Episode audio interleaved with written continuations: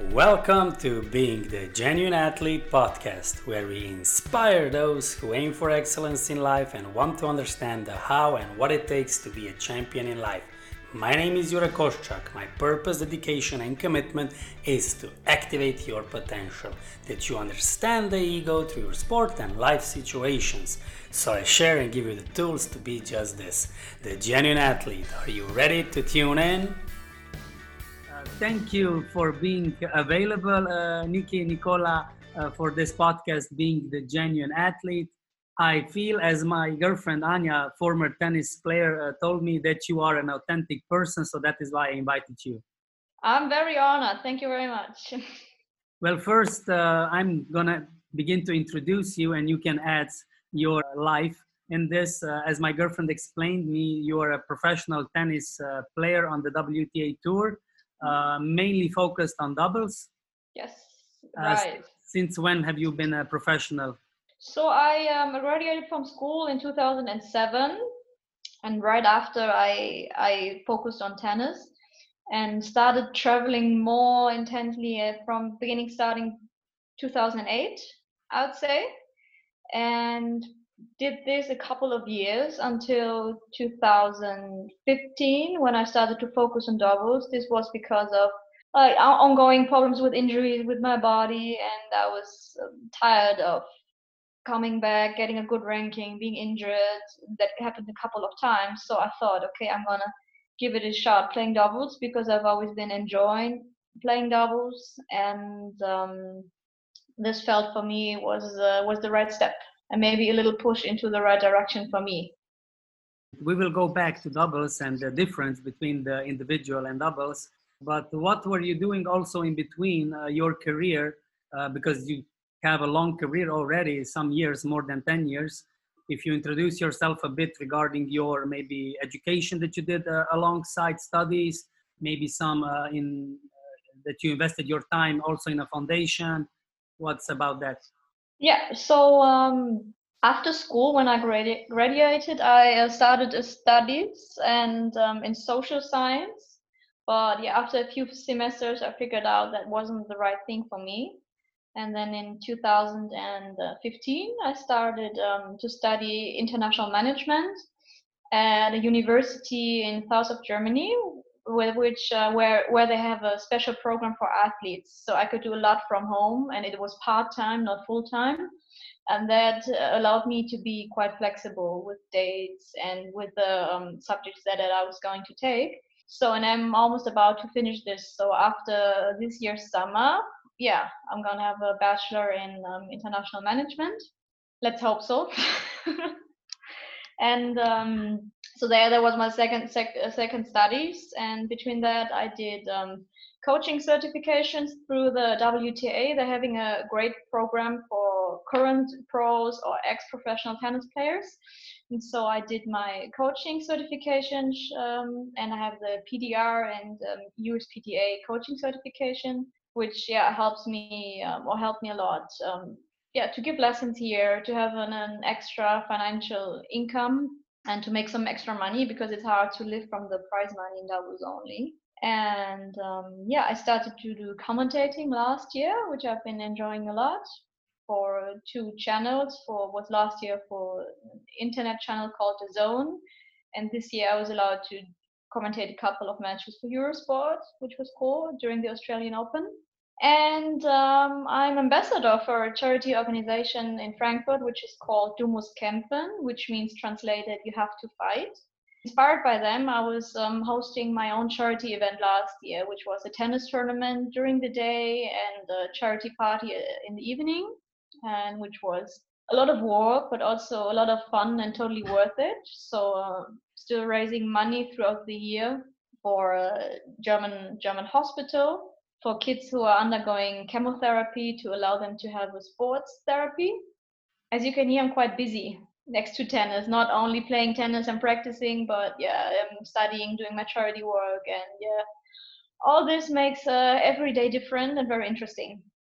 As I had experience, I was a professional table tennis player, uh, and I had experience with table tennis. But now, in the last years that I'm together with Anya, more and more with tennis and tennis players, and uh, I coached some, uh, mentally coached some of them. And the thing was that they were very focused and obsessed only with tennis and maybe PlayStation or some you know free time occupation but uh, tennis was the was the main uh, occupation. But so i'm thrilled and excited that you are so open and altruistic as well and uh, that you've expanded your web of influence of impact in your life. That's that's very great. Yeah i think you have to find a, a good balance because at, at the beginning of my tennis career i was thinking oh okay it's not professional to do something else while playing tennis. But then i figure out there are times during the year when i'm having more time like in, during the off season or when you're injured and i can i was thinking okay i could spend these times more useful.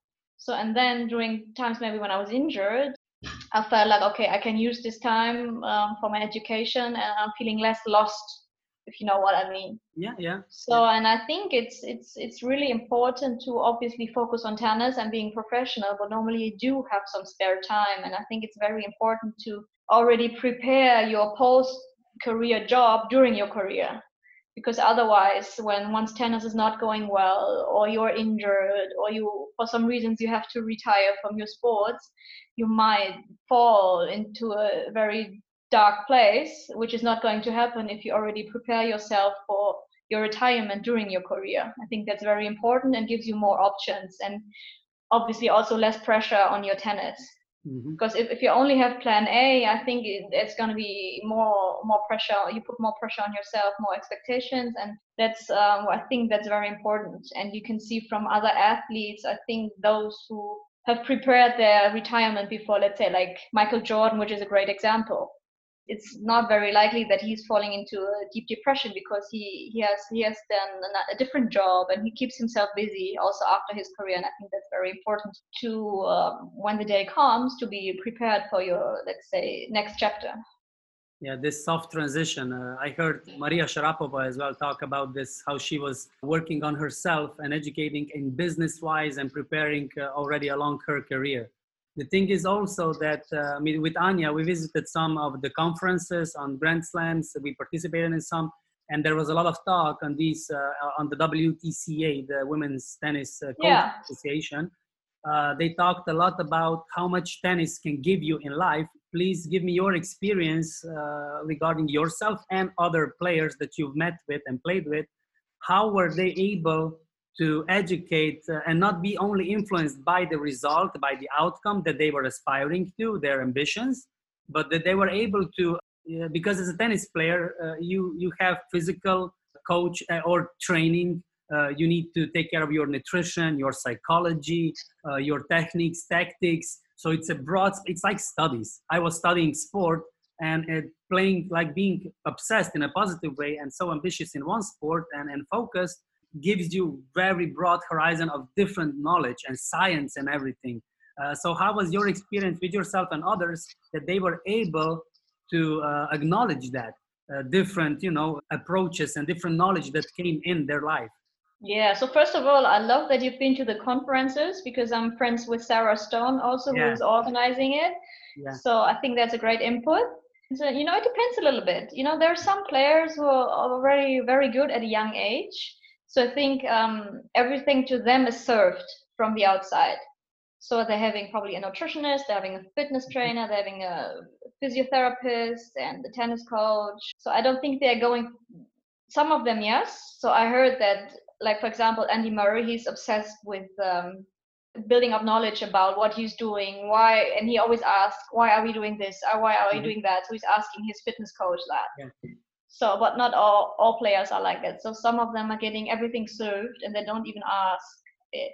And if they're lucky they're having a good team and they don't even need to. But i mean i'm um, i'm a doubles player and i've never been let's say top 50 in singles in the world. So i was also getting more i was starting to um yeah finding out more about let's say nutrition. When i got injured i was going into research okay what can i do or how can i how can I change my um, my nutrition to be less injured or to have less inflammation in my body? And I think it's it has never been easier to get information as nowadays. Like 15 years back, you had to go into the library to find information. Now we can Google everything. So I think that was very easy. Of course, you have to be careful with what you're reading and always have to make sure you have good sources of information. But um, yeah, I was getting also very deep into this topic of nutrition, and um, I'm living vegan now. So and but also because I was I was trying out what works for me, and um, yeah, fitness wise and nutrition wise, I think these two fields. I think there's not many topics where you have so many different opinions, and I think at some point you have to not just listen to somebody but also li- to somebody else but listen to your body and try to feel and try out what works for you so stretching yes or no? You have to like also figure out what works for your body what's important what helps you on the court and off the court. Yeah and also to be in a good balance. Yeah according to your soul let's say Mm-hmm. Yeah, sometimes it's important to get your mind off tennis, and you really need to. And of course, it gets gets easier the older you get because you have more experience. But mm-hmm. I just think it's it's really important to to figure out what works for you. It's um, I also try sometimes try to to speak to people that I respect and who I think okay they have a huge knowledge. So one thing is getting into contact with them and not being shy to ask mm-hmm. because normally people are open to help doing an experiment on yourself. What works for me what doesn't um, of course in a way which is healthy. This is um, a hard thing to balance the ambitious and the results that we are all ego driven and we we need results in a way certain outcomes to support our life. Uh, if you play for sponsors and you want to achieve uh, mm, some results. And on the other side give yourself time space uh, awareness to acknowledge uh, everything that is needed how did you uh, see that, as you've mentioned already now, some bits uh, that you could talk to some people that you asked, you were very interested uh, about this, uh, also everything else, because you didn't have the support that maybe Coco Gauff now has or some other athletes. Yeah. Uh, so, how did you see this balancing out of some athletes that were really only focused on results and ambitious and were like maybe arrogant?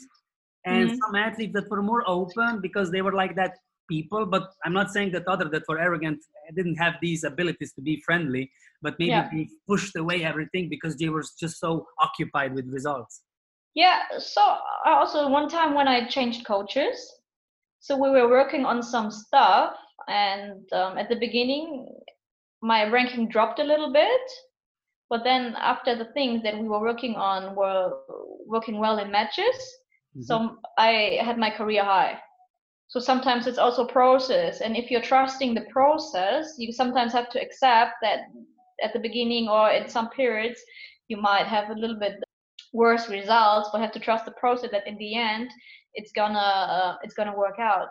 And this mm-hmm. is only possible if you're surrounded by a team that you totally trust and you know um, that works for you. Yeah, and for me, I felt like I had to take I had to make some decisions scheduling wise let's say. Okay so I could make one schedule where I, I was I would be on the road for let's say six weeks far away or I could I I could do like a, a schedule where I would only be on the road three to four weeks. And I know that maybe uh, this schedule would be work out better for me because maybe I have better results of course i have a bigger bigger chance to make good results the more tournaments i play but i felt like okay being away from home for so long is going to make me suffer. So i made a decision and say okay for me i'm going to make a schedule where i feel okay i'll be on the road for three weeks four weeks totally focused which makes more sense um, than being away for six weeks. Even though statistically of course you have a bigger chance to have good results the more you play but then you have to make a decision okay oh no i'm going to feel homesick after three weeks so i'm to do a smart schedule that works for me. And that's something you have to figure out by yourself. Talking to your coaches talking to your parents and make a decision that you feel comfortable with because it's i think you're only having good results when you're feeling um, at peace with yourself and when you feel comfortable and you're not missing your home so badly. So i think that's when you're making your good results. And i think you can see this on many athletes. When they're surrounded by a team they can trust or when they are feeling feeling good about their private life. And i think that's that matters the most especially in women's tennis where i think the emotional aspect and is more more important than on the men's tour let's say. And they're very sensitive. And i think if all these p- puzzle pieces are coming together that's when you have your best results. Yeah so the results are a consequence. Yeah. Uh, just to emphasize more on this, uh, how did you see for yourself or others, because you mentioned a lot, but we will get back to this. Uh, how did you see that athletes, your maybe friends, uh, female friends, ladies, were aware of that results are a consequence, not just that you strive like in a hamster wheel, you want those results and you work so hard, but that you listen to your body. Because in ladies, you have uh, your things with uh, like period and other uh, emotions and hormonal stuff that maybe men we do not have. So all praise to ladies. Yeah. much more difficult for you to schedule to be uh, like on top of it but that Yes. you listen to yourself and understand and trust even not maybe to coaches and, and people surrounding you but trust life itself that it will give you after the process the results Yeah, so there's there's many players, uh, men and women's both. So they're only going hard, hard, very hard on themselves, going after going more um, more practices and more not on the not not so much relying on the quality of their practices, more on the quantity. So and they, they have to push themselves. They, they have to practice harder, harder, harder, and then you're gonna be burned out at some point. So you have many examples of players who were, were already good at a very young age and practicing really a lot. And then sometimes the um, yeah the results or the effects of this training you only experience a couple of years later, so that you're already burned out at 22, let's say. Mhm. And uh, there, there's there's many advantages. I don't want to I don't want to say names, but there are many many examples uh, many examples of, of players who are very good at a young age and then got uh, many injuries during their careers.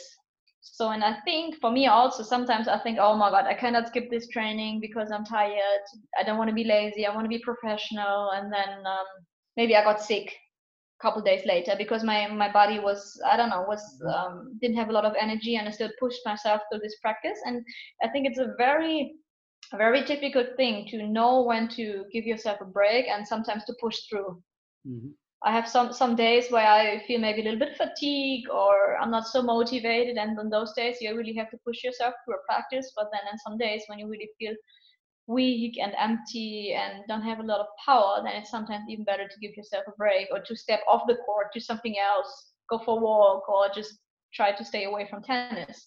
And that's that's so difficult, and I think this is something you learn over experience. And even nowadays, I'm on the tour already for 10 years sometimes not making the right decision but it's, it's it really is a process so to give your give your body a rest and i think younger players don't see that or think okay if i skip this practice i'm unprofessional Mhm. and um, i'm lazy so it, it's really difficult to to make the right decisions and and again then it's so important to have good team around you who helping a little bit and saying okay now you should take a break or or even coaches they have their program and I work with coaches before every practice. They ask me, "So how do you feel?" You cannot make. It's also I read this in the book about Andre Agassi. So you cannot make your your schedule, training schedule for two weeks. I think you have to see, okay, every day how do you feel? You can have a rough schedule, obviously, but yeah, I think you have to um, rethink this every yeah rethink this every day and see how you feel and maybe you can do more when you're feeling feeling well maybe sometimes you have to do less so i think it's it's something very flexible and nothing that should be too too strict Mhm. you know and that's that's something that i've learned also because sometimes i was pushing myself to practices and um, being very tired and i think this practice didn't get me anywhere because it didn't have a very good quality.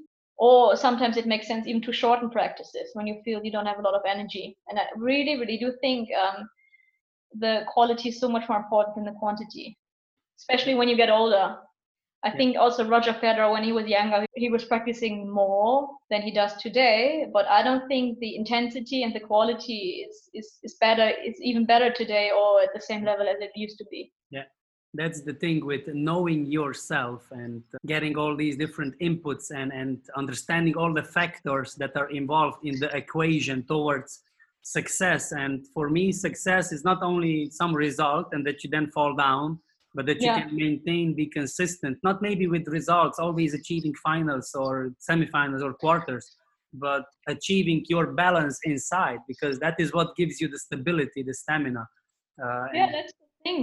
Yeah, because we are always measured by numbers. So are you a number one, number 10, number 100 in the world? You're always, as a tennis player, you're a number. you know you in like let's say in team sports it's it's not like that obviously you you want to be in a in a good position um, in your in your division. Mm-hmm.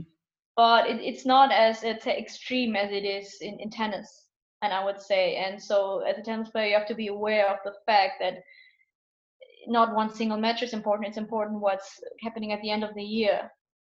Mm-hmm. and um, to also make sure you're developing developing your personality and your your worth as a person is not depending on your on your results or your ranking so that's also something that i had to learn because i thought okay i'm a i'm more i'm worthy when i'm having a good ranking but when tennis is not going well i mean i'm still the same person. Mm-hmm. so that's something very very important that i had to learn. Yeah. Good that you learned. Yeah.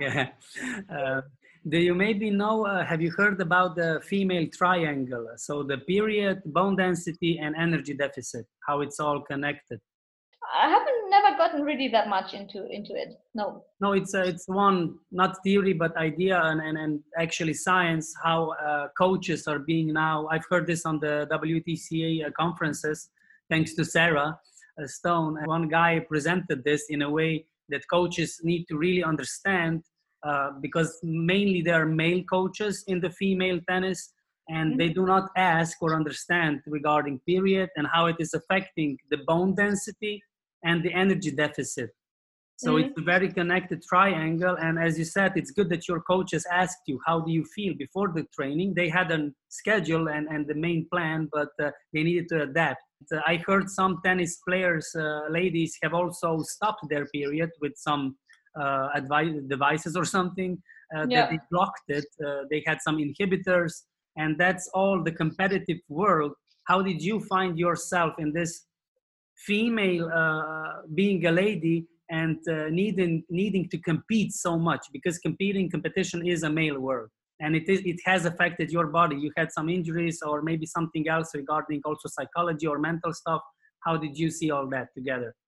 So yeah i think it should I think yeah, it should play a bigger role in your scheduling, not not tournament scheduling, but also practice scheduling. I personally have never been so much affected by these cycles, but I know that many, I think, a high percentage of of athletes are on birth control, which means um, you can control your period or you can avoiding it. So um, yeah, it's I mean it's a different story if that's healthy or not, but I think yeah, many of the athlete athletes are trying to control it. So um, so the, it, their period is less less natural. And I've heard from some from coach who's, who's working in uh, track and field that he's also talked to his um, female athletes about it. So when is your period? And yeah, to adjust the practice. And I think that's, but I think nowadays coaches don't even are afraid to ask, don't know much, don't know about about it either so they have no idea what it's like as, as a male coach and they don't, don't speak to their athletes it's more like a taboo topic so um but i might add, sorry to interfere i might add here as i have uh, had experience with my clients that i coach uh, and also athletes uh, what i say to ladies is please ladies invite us to your world because yeah. if you say this is mine or uh, do not look at my blood or something like that yeah. you, you you make this barrier and we men cannot enter uh, into your world and we cannot know what it is about so th- that's why it's sort of i'm not uh, saying that you're responsible that that's your guilt ladies yeah. eyes but in a way uh, if ladies invite uh, uh, coaches and also other people like men uh, into their world that they explain and talk about more what they feel how they feel what it is about hormones what is a natural process and a very as you mentioned unnatural with birth control pills and contraception and other stuff how they manipulate uh, wrongly because the consequences are big with with hormonal wise. Yeah so i think so. I personally i'm not so affected by it but i know some other players who are like during the period they're having crimes they're feeling weak and it's it's a pretty big deal. I mean you don't have to go into detail with your coach about it if you're feeling uncomfortable but you can tell them look there's a um, couple days in a month where i'm having less energy and you just it's important to to make them understand, make them know, and then to adjust the practice. Mm-hmm. So that's it. But I don't think maybe one out one out of hundred coaches ask their players about their yeah about their experience during their their period. So I don't think anyone ever hardly asks, you know, and I think yeah, it's it's something you should should consider and you should you should talk about um, consider in a way that you adjust your practice and uh, how were your you mentioned some of your injuries uh, what did happen or why? Were you tired and you didn't listen to your body or was it something else or? So yeah a couple of times i, I could tell it was from i was tired. I was just um, practicing too much and not doing enough for my recovery. So you know if um, so i think i think that's something also i mean you have good examples like novak djokovic. I think on every day of practice he at the end of the day he stretches for one hour. So he's very professional about it. And i don't think prevention yes. Yeah. so prevention recovery. And i think um, you keep practicing all the time but you st- don't spend enough time on these kind of things on let's say yoga stretching ice bath and whatever there is uh, and um, so I think I was I was also um, yeah, not doing doing enough in that field as I'm now as I'm doing now, and also obviously when you're top 10 in the world you have your private physio you get can get massages every day. It's different but um, also you just you try to do the best even if you're not having that that big of a budget. So i think this was one reason that i was that i was practicing a lot and not doing enough for my recovery. And the other reason also was sometimes when i felt mentally tired and i didn't listen to it also when i when i felt okay i was mentally tired i was in a personally in a difficult situation mm-hmm. that i got injured like my body was fit but i felt like okay i was i was um, in a in difficult situation in my in my private life or my personal life then i get injured and somehow my um, I got injured because my my body is trying to give me signals. You need a break. Yeah, and time, space. Yeah. Yes. So yeah, I don't know if that sounds too spiritual, but it, I, I really no, believe that's. I had um, the same. I had the same, and I wasn't spiritual 15, 20 years ago, and I had the same. When I was uh, physically and mentally tired, something happened. I was sick, or something happened, and the body was giving me time. That's yeah. So yeah. So I, that's why I think your body is um is taking its time. You know, your body is giving you signals and um, i also maybe because of the let's say the latest injury that i had during my singles career maybe i was thinking okay maybe your body is giving you signals that for you the right thing to do is playing doubles. My body was actually making the decision for me and that was the best thing i could do what happened to me. So i focused on doubles and i was a lot happier than i was before playing singles.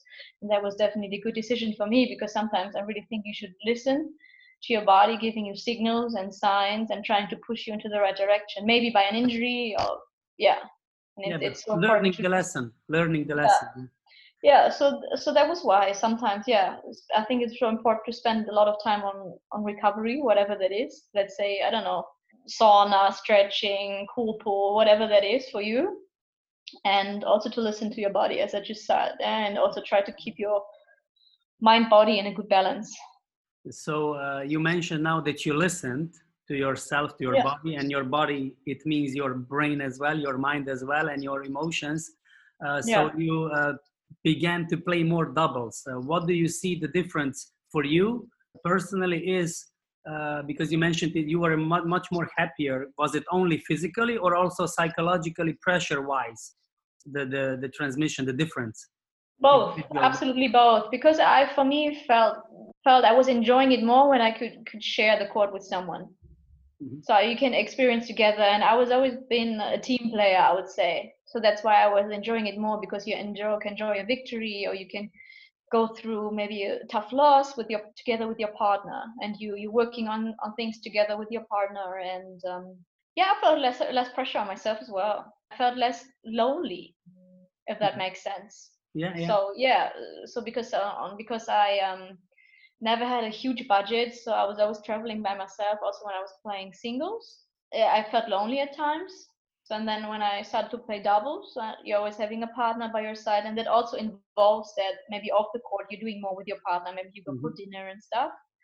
So um, yeah all all this package was was um, making me feel more comfortable. Also um, playing being able to play bigger events in doubles than I was than playing in singles. So for me, it was more enjoyable to play bigger WTA uh, events or even Grand Slams than playing smaller ITF tournaments in singles. So so for me, that that was more enjoyable to play the bigger events, and that mm-hmm. that's what I was aiming for. And so yeah, that all this package was making me way more yeah happy and more comfortable. Yeah. Uh, so after all this um, experience that you gained uh, with playing doubles and going into that direction, if you look back, could you have sensed or did you already sense that when you were in your 20s earlier like uh, beginning of your career that you could have played doubles? Or somebody maybe maybe mentioned it to you some coach or parents or somebody why don't you play more doubles? But you were like no no i want to be in singles. So yeah so that's that's a little bit yeah that there was so now looking back i think oh may i should have focused on doubles sooner. So to to be i think i probably i would have been more successful. But on the other hand like playing singles and having this this dream about being top 100 in the world and um, something it's so hard to let go. It's really hard to let go. And now looking back i, I know it, i should have probably focused on doubles sooner. But on the other hand now i know i tried everything. Mm-hmm. Yeah. in singles so if i had started to to focus on doubles already when i was 22 let's say i would think oh maybe you could have been top 100 in singles this is maybe something yeah. that I would regret. On the other hand, you know, whatever you whatever you do, yeah, it's always two sided. Yeah. It's always two sided. So so yeah, looking back now, because I felt much happier focusing on doubles, I think I should have focused sooner on doubles. So you could get into more into specific practices because you practice differently. But on the other hand, I know I tried everything to get the best out of me in singles. And it's not that I I don't know retired from singles too soon, or then uh, maybe I would think, oh, I should have given it uh, another try, or should should give it another shot. So, so that's um, I don't have any regret about it. Yeah, and look now looking back, also some coaches were pushing me into this direction now, and then um, uh, at the end of the day, that was a good decision for me. Mm-hmm. But yeah. You mentioned also that uh, you are becoming, or that you already are a certified coach. And mm-hmm. as a coach, uh, I uh, I think that you will, or you already are looking at your uh, students or players, maybe if they are young or not young, and you can, with your experience now, not influence, but maybe guide them or give them the perspective, not in this way that they will regret uh, if they do not try everything in being singles, but maybe you can guide a girl into playing doubles sooner.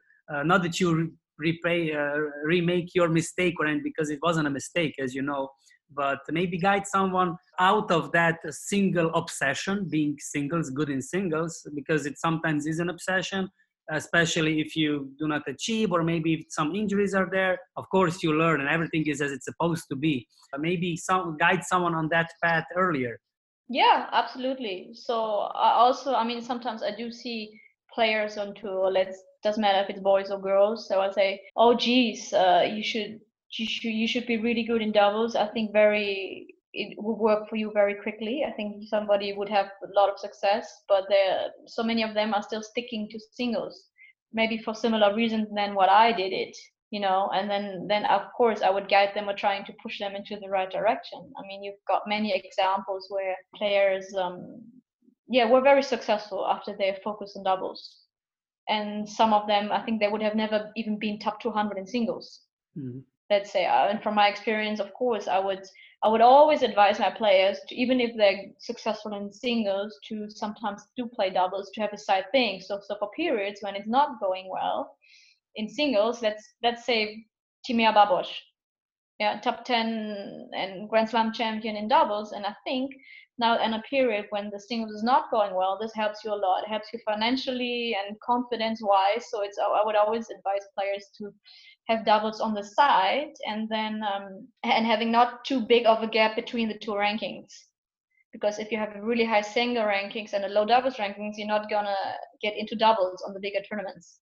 So i would always advise them to to play both and then a little bit i think when you see the development the development of your rankings you experience what you enjoy and then at some point make a decision.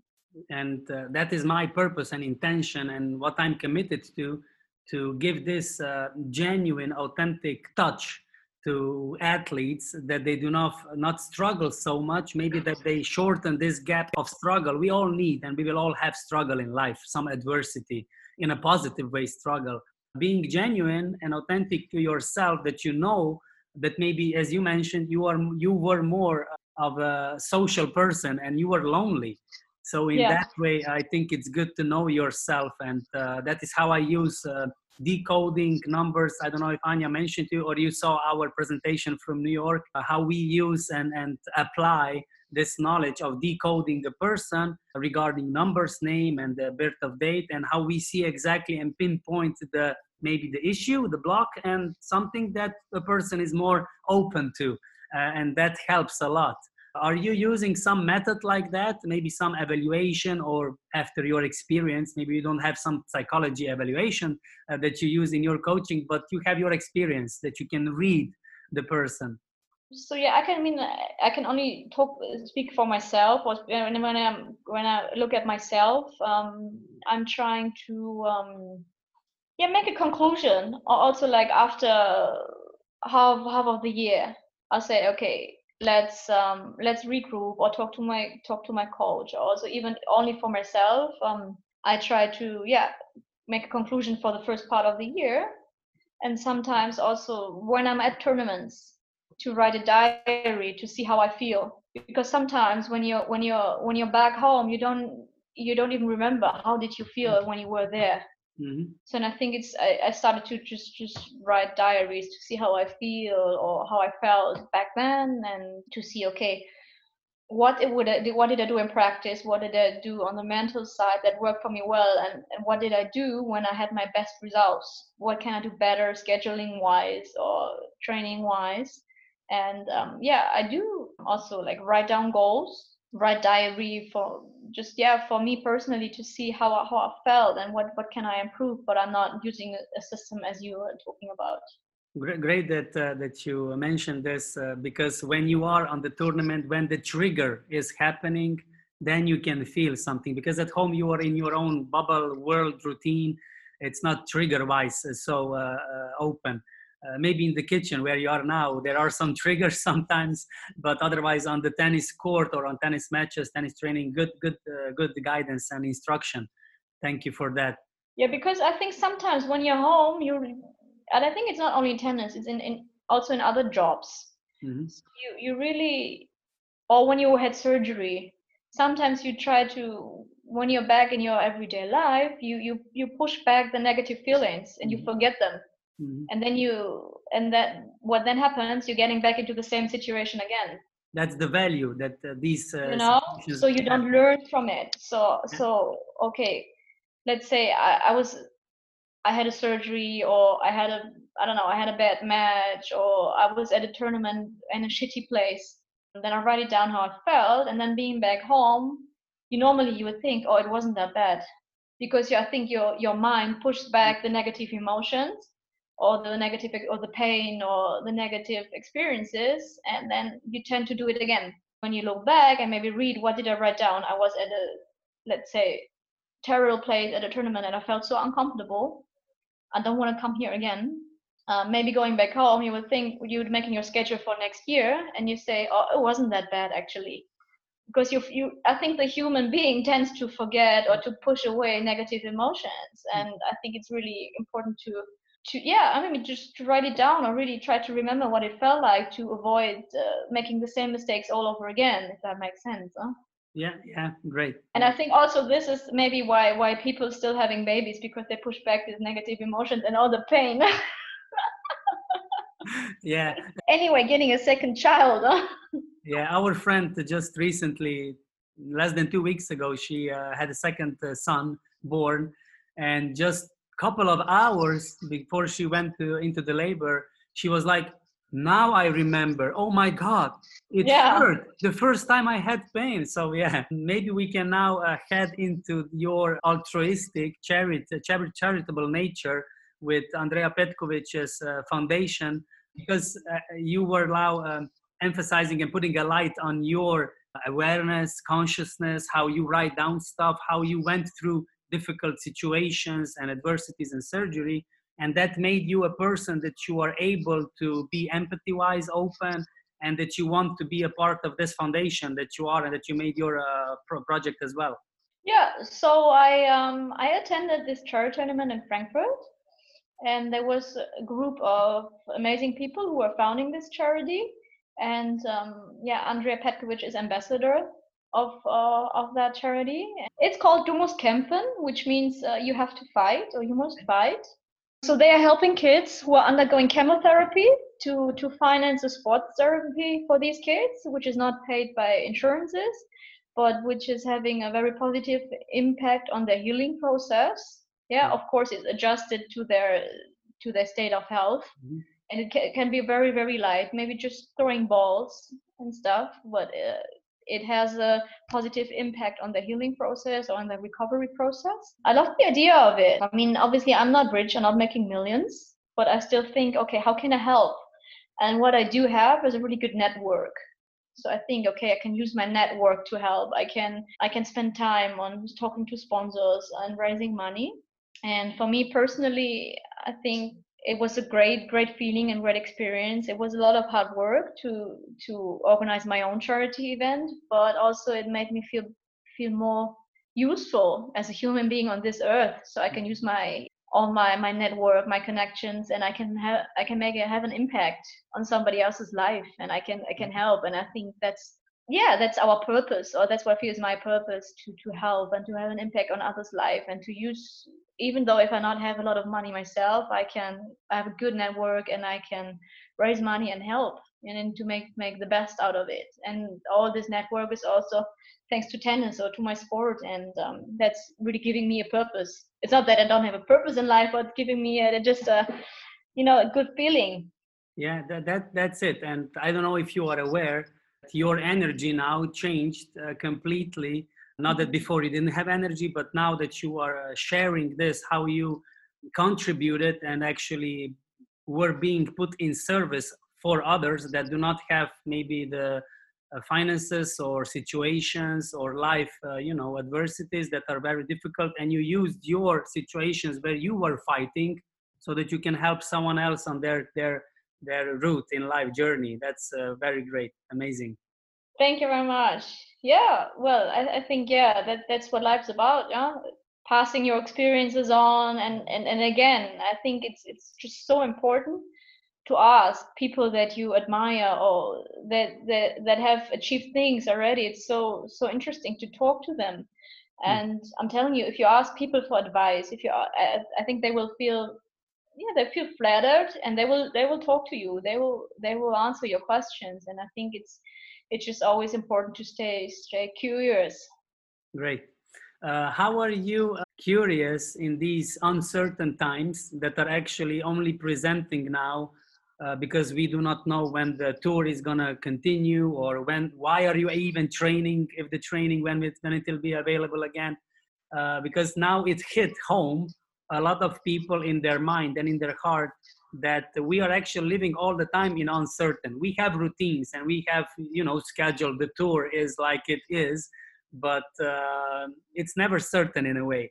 So people are quite uh, struck now by this. Uh, how are you dealing with this uh, uncertainty and also with income and different sides of it yeah, so the good thing for me is that I'm interested in different fields and I'm still studying. So I always have something to do. I'm not feeling lost or even bored in any way. And um, yeah, the for me the yeah, I mean I think the, biggest fear or my worries was the financial side because I'm not having any income, but um, luckily um, getting support from the state. So that was a big relief when I knew okay, I'm not gonna be um, I'm not going to be left alone.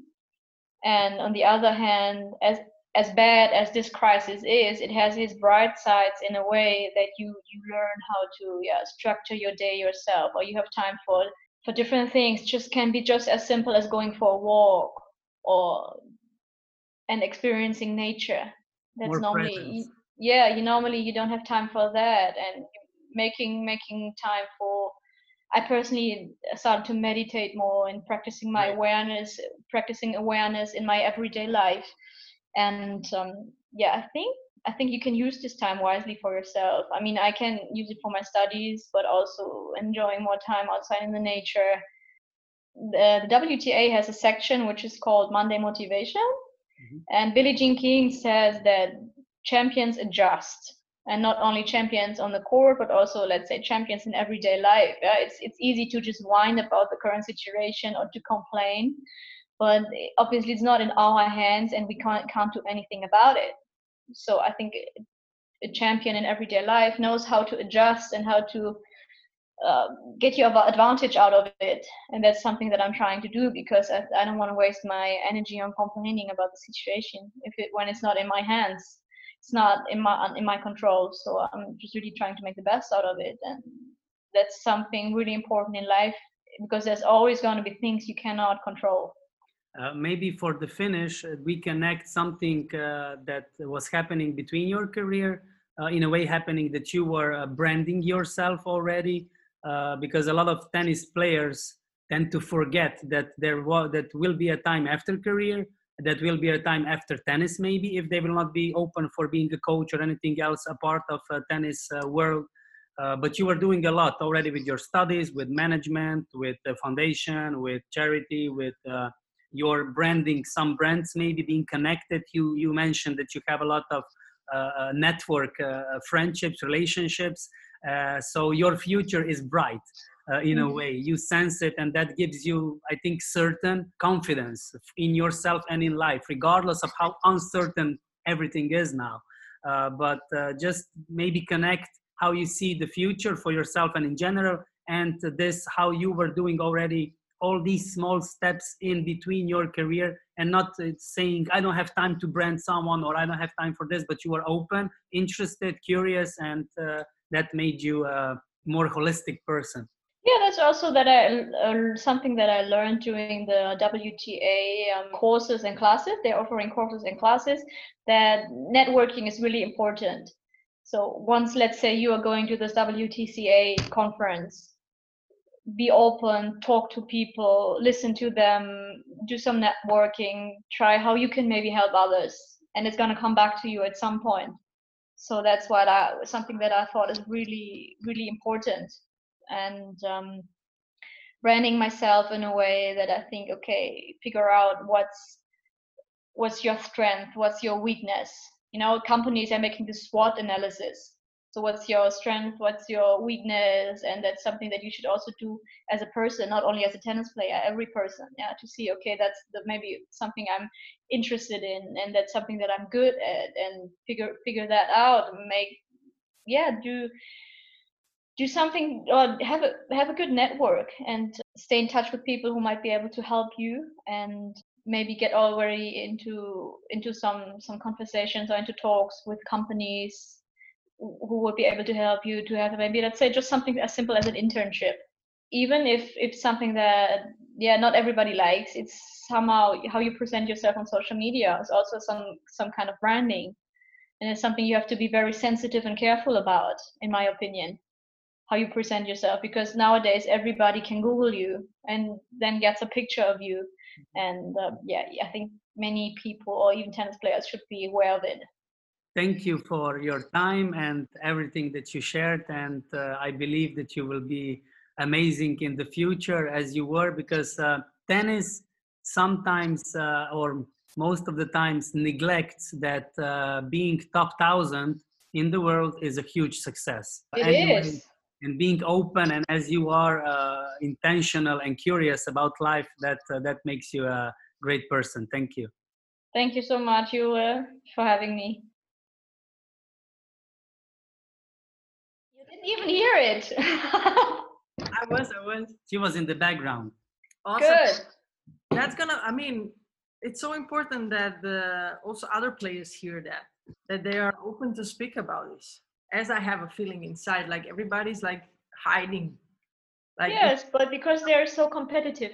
Yes, and if I say you know, something like I'm gonna be weak, then you know, like everybody will know something about me that I don't want to share yeah and i don't want to be too open so people will know how to beat me on the court let's say yeah or i'm to have a disadvantage if i if i i don't know if i speak let's say if i speak about how i practice i'm to have a disadvantage because people know how to beat me or they will do the same and it's just so competitive and everybody's so focused on themselves huh?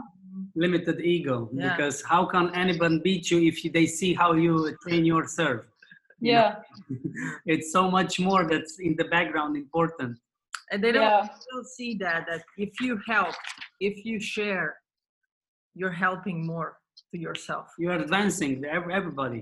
Mm. So if Yeah. that's better, you need to get better. Not in a competitive way, but you need to grow.